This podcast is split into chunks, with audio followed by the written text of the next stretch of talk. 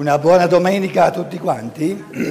Questa mattina ho intenzione di portare a termine la, la, filosofia della libertà, così che la prossima volta ricominciamo da capo. Conto che porterete tutti i vostri amici del nord dell'Italia, del centro dell'Italia, del sud Italia, vedremo se la sala qui eh, basta. Perché la, dello, la filosofia della libertà è il finimondo più micidiale che ci sia e quindi eh, sarò felice di ricominciare da capo finché, eh, come dire, il karma mi lascia sulla scena di questo mondo. Quando, quando vado all'altro mondo ve lo farò sapere. Eh.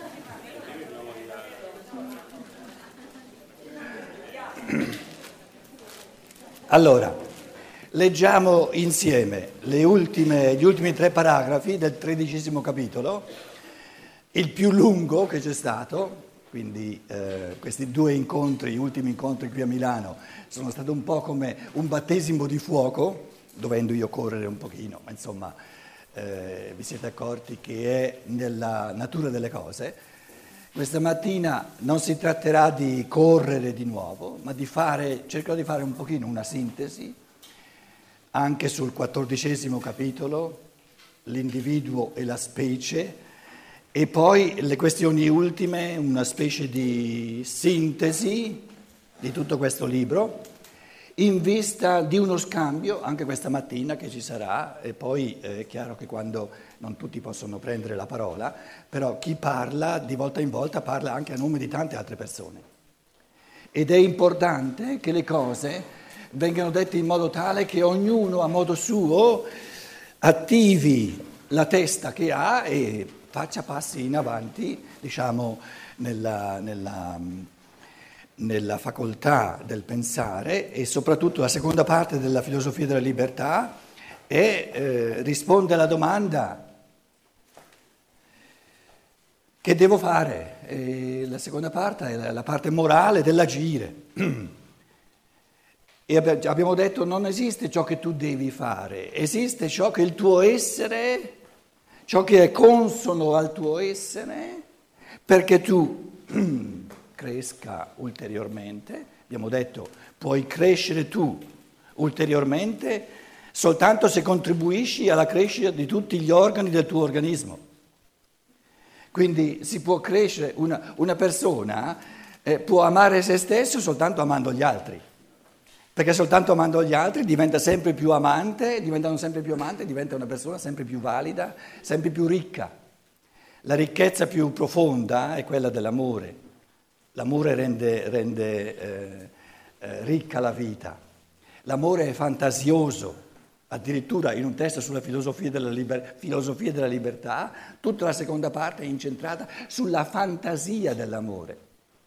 Certe, certe pensate le poteva fare soltanto un Rudolf Steiner. E prima, il, primo, il primo colpo di fantasia è di capire che io non posso amare me stesso senza amare l'altro.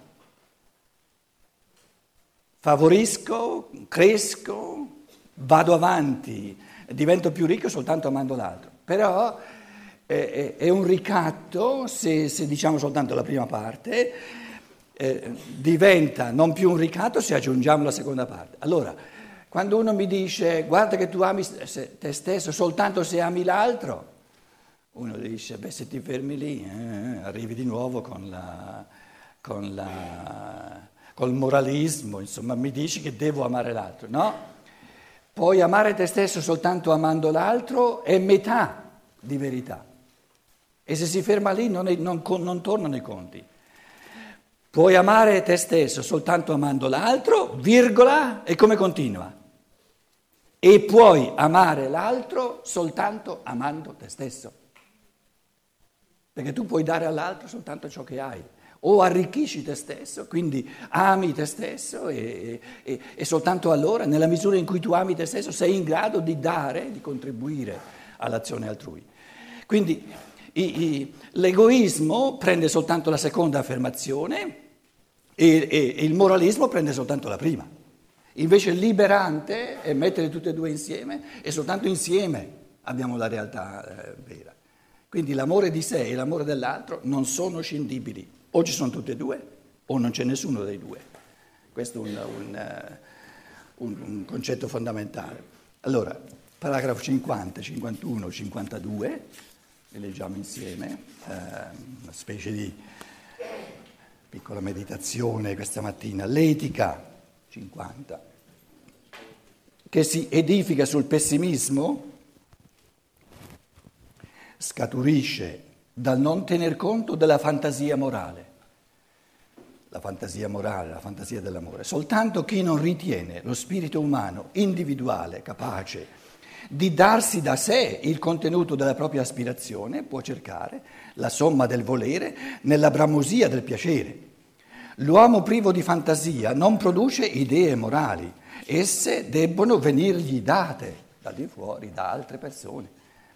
La natura fisica provvede a farlo aspirare alla soddisfazione dei suoi desideri inferiori, della natura inferiore, del corporeo, abbiamo detto, ma all'esplicazione dell'intero uomo, dell'uomo completo, sono pertinenti anche i desideri derivanti dallo spirito, gli istinti dello spirito, le brame dello spirito, le passioni dello spirito, non soltanto i desideri. Vi dicevo che eh, il tedesco è più forte, usa parole più forti e non quando si tratta di ciò che è spirituale eh, le cose diventano eh, troppo rarefatte.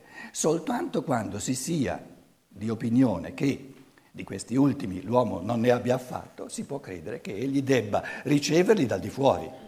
Allora si è anche autorizzati a dire che egli è obbligato a fare qualcosa che non vuole.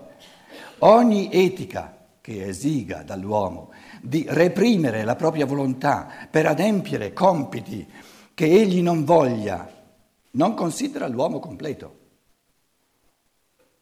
ma un uomo cui manca la capacità di desideri spirituali, di brame spirituali.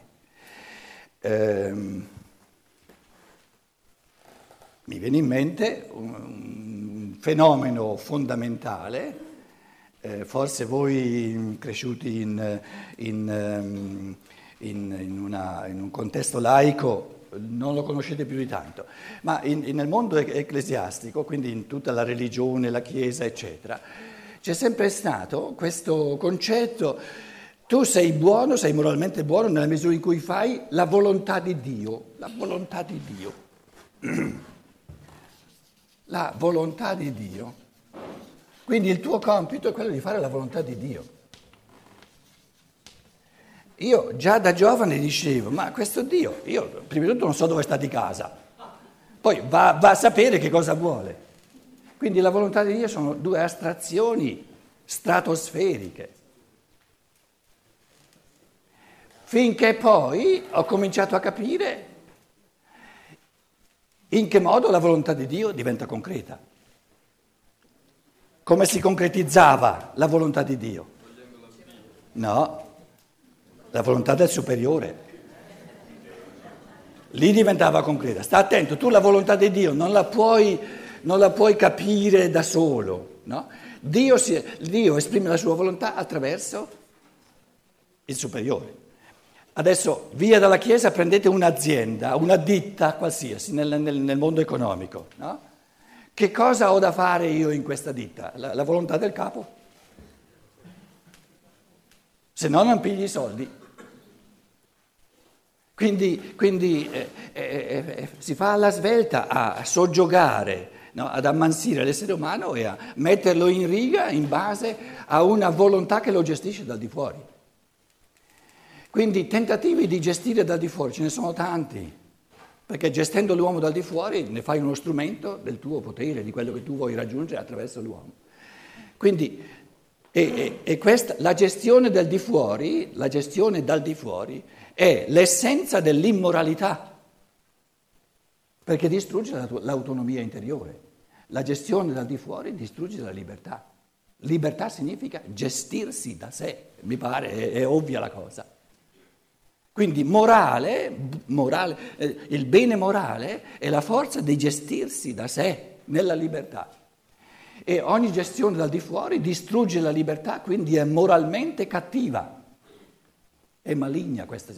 Quindi ogni essere umano è in questa, in questa lotta complessa, poi tra l'altro, quello che, che, rende le cose difficili, che è molto complesso, vedere tutti i tentativi che ci sono di gestirmi dal di fuori, di imbottirmi, di impaurirmi con doveri e dovresti fare questo, eccetera, eccetera, eccetera, liberarmi da tutto questo senza diventare un arci egoista e gestirmi da di dentro se no non sono né libero né moralmente buono. Moralmente buono è soltanto l'uomo che è libero. La non libertà è il moralmente cattivo, è il male morale, è, è ovvia la cosa. Essere non liberi è il male morale per eccellenza che, che riassume tutti i mali morali.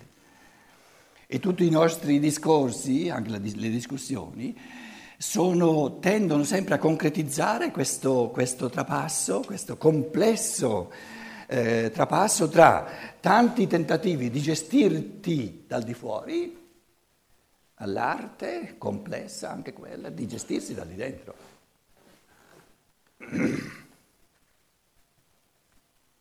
Allora si è anche autorizzati a dire che egli è obbligato a fare qualcosa che non vuole, che vogliono gli altri che vuole Dio, che vuole il superiore, che vuole il capo, che vuole eh, la gestione della scuola o dell'ospedale.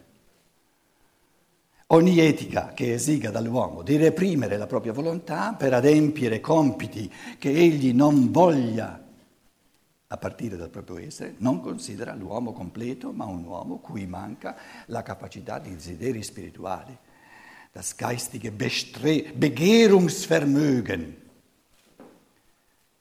la traduzione più, più, eh, più mm, fedele sarebbe la facoltà spirituale del bramare. La facoltà spirituale del bramare. E lo, lo traducono la capacità di desideri spirituali, una cosa un po' evanescente. Per l'uomo sviluppatosi armonicamente, le cosiddette idee del bene non sono fuori, ma dentro la sfera del suo essere, non nell'estirpazione di una unilaterale volontà propria sta l'attività morale, ma nello sviluppo pieno della propria natura umana. Chi ritiene gli ideali morali raggiungibili soltanto se l'uomo uccide la sua volontà individuale, non sa che questi ideali sono voluti dall'uomo, proprio altrettanto quanto la soddisfazione dei cosiddetti istinti animali. L'uomo libero, che si è liberato da ogni costrizione dal di fuori, vuole appassionatamente ciò che è bene per lui e per l'altro. Già Platone lo dimostrava, l'uomo è fatto in modo tale che vuole soltanto il bene. E se, se, è nella natura dell'uomo di volere ciò che gli fa bene, perché deve volere soltanto ciò che fa bene al suo corpo? Se si vive come anima, vuole ciò che fa bene alla sua anima.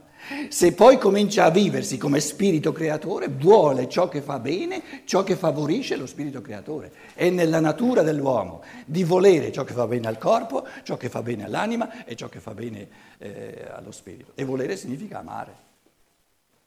Tutto sta a vedere poi concretamente che cosa fa bene in questo momento, in questa giornata, eh, in questo tempo al mio corpo, che cosa favorisce il cammino della mia anima, che cosa favorisce il cammino del mio spirito.